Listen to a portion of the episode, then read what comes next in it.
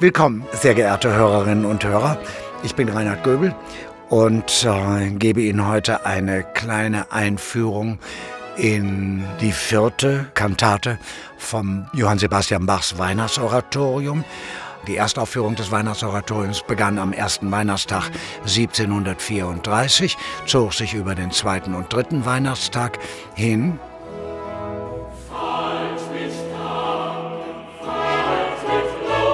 Wir sind jetzt fünf Tage später am Neujahrstag und wir wissen zwar nicht, wo er sie her hatte, aber es müssen zwei Hornisten da gewesen sein, die den Eingangschor der Kantate spielen konnten.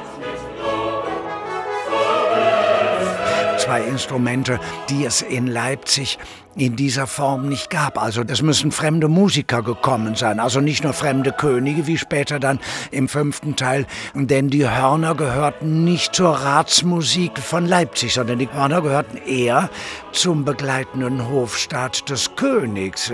Und deshalb konnte er also auf eine weltliche Festmusik zurückgreifen, in diesem Falle die weltliche Kantate Lass uns sorgen, lass uns wachen, aus der er den ersten Satz bezieht, auch die Echo-Arie und auch die zweite Arie ist aus diesem Werk. Und das macht diese Kantate jetzt auch so in einer gewissen Weise so unentbehrlich bei heutigen Aufführungen, wo man dann vier Kantaten zusammentut. Aber immer opfert man natürlich irgendetwas, was einem auch noch wichtig ist. Aber wenn sie dann wegfällt, dann fehlt doch etwas sehr, sehr Wichtiges, nämlich das Hornkolorit. Es ist wieder, wie sollte das auch anders sein, in der Herrschermusik, es ist wieder ein Menuett. Also ich erinnere noch daran, dass also auch Jauchzet frohlocket, aufpreiset die Tage, ein umgestaltetes Menuett ist. Leider heute häufig viel zu langsam gespielt, weil man denkt, ach, die Hörner, die können das nicht so.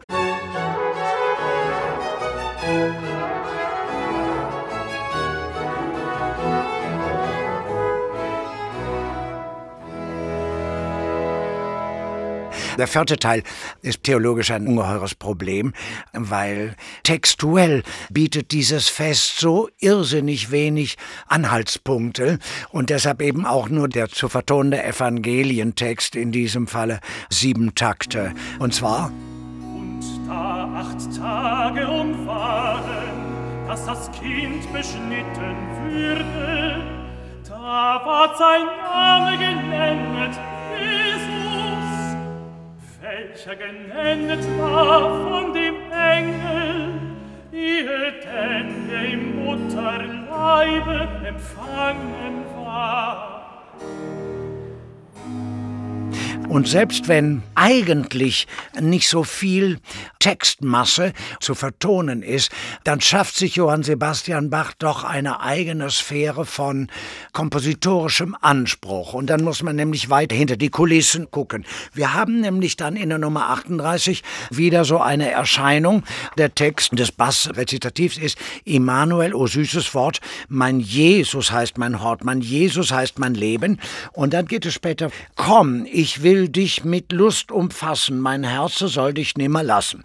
Da kann man jetzt fragen, äh, wie soll ich denn das jetzt kompositorisch umsetzen? Und es gibt in der Rhetorik verschiedene Arten von Figuren. Also eine Klangfigur hatten wir beispielsweise bei den Hirten. Lasset uns nur gehen, lasset uns nur gehen. Die einen von oben, die anderen von unten.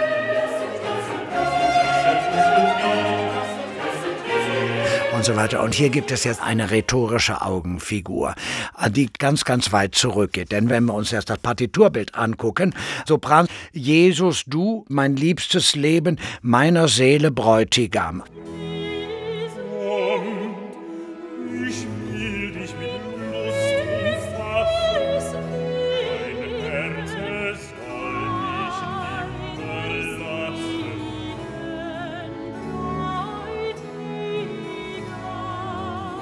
Und unten drunter, komm, ich will dich mit Lust umfassen, mein Herz will dich nimmer lassen.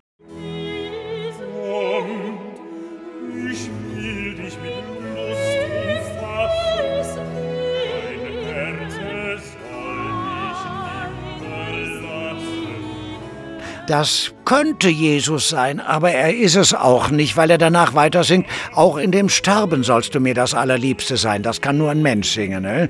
Es ist also die Jesus-Minne.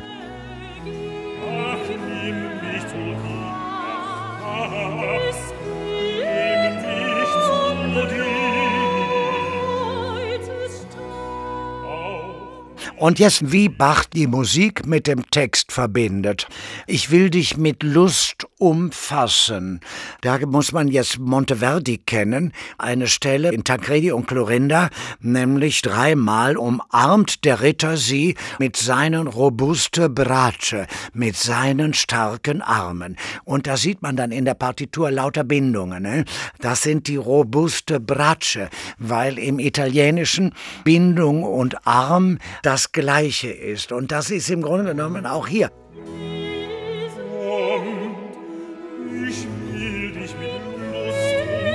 In der Form der Bindungen sehen wir, wie Jesus umfasst wird, wie sie sich gegenseitig umfassen.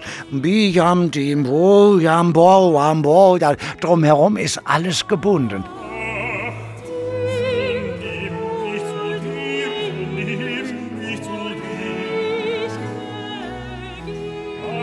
Also alles ist umfasst. Und es können diese Dinge sein, von denen die frühen Bachforscher im späten 18. Jahrhundert sagten, Mann, es wird uns immer so warm ums Herz, wenn wir solche Kompositionen sehen, ne? weil die noch den Bezug dazu hatten. Wir würden heute sagen, ja und, was ist das Besondere jetzt da dran und so weiter. Aber das wird die, die sinnbildliche Art und Weise gewesen sein, das zu vertonen. Dann kommt die berühmte Echo-Arie, wieder ein Oboenstück.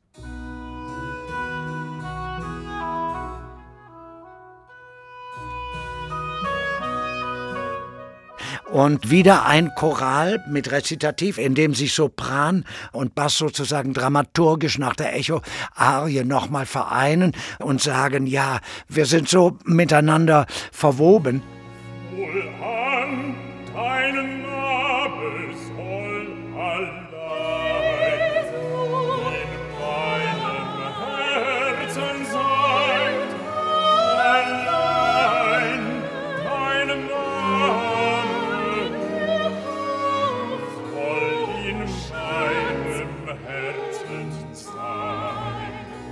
Wir kommen dann zur Arie 41, wieder eine der extrem virtuosen Tenorarien, die Bach so geschrieben hat im Laufe seines Schaffens. Ich will nur dir zu Ehren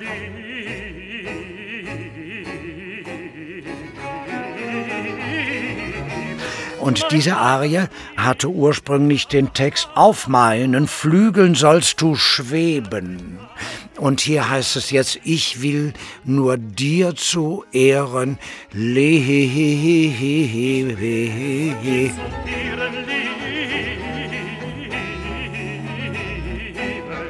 das für den Tenor irrsinnig schwere und lange Melisma ist also auf Ehrenleben.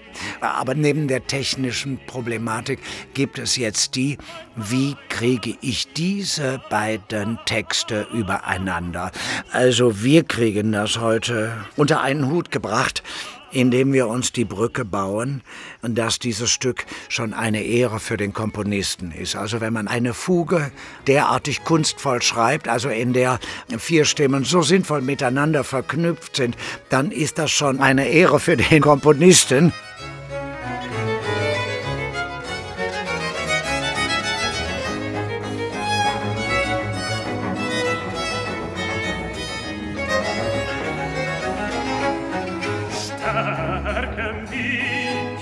Oder aber wir sagen uns, er hat dieses Stück als besonders kunstvoll zur Ehre Gottes einmal wieder eingesetzt. Also er schreibt ja auf jeden Teil des Weihnachtsoratoriums JJ, Jesus Juva, also Jesus hilft. Und er war einerseits ein so stolzer Komponist, aber wenn er eine seinen eigenen Stolz übertreffende Rechtfertigung brauchte, dann wies er immer darauf hin, dass Gott ihm diese Gaben verliehen habe und dass er Gott dafür dankbar sein müsse, diese Gedanken zu haben. Das war Johann Sebastian Bach während Telemann schrieb da me von mir, Telemann. Also, aber der kam aus dem Pastorenhaushalt, der wusste offenbar, wo die Fallstrecke dort war.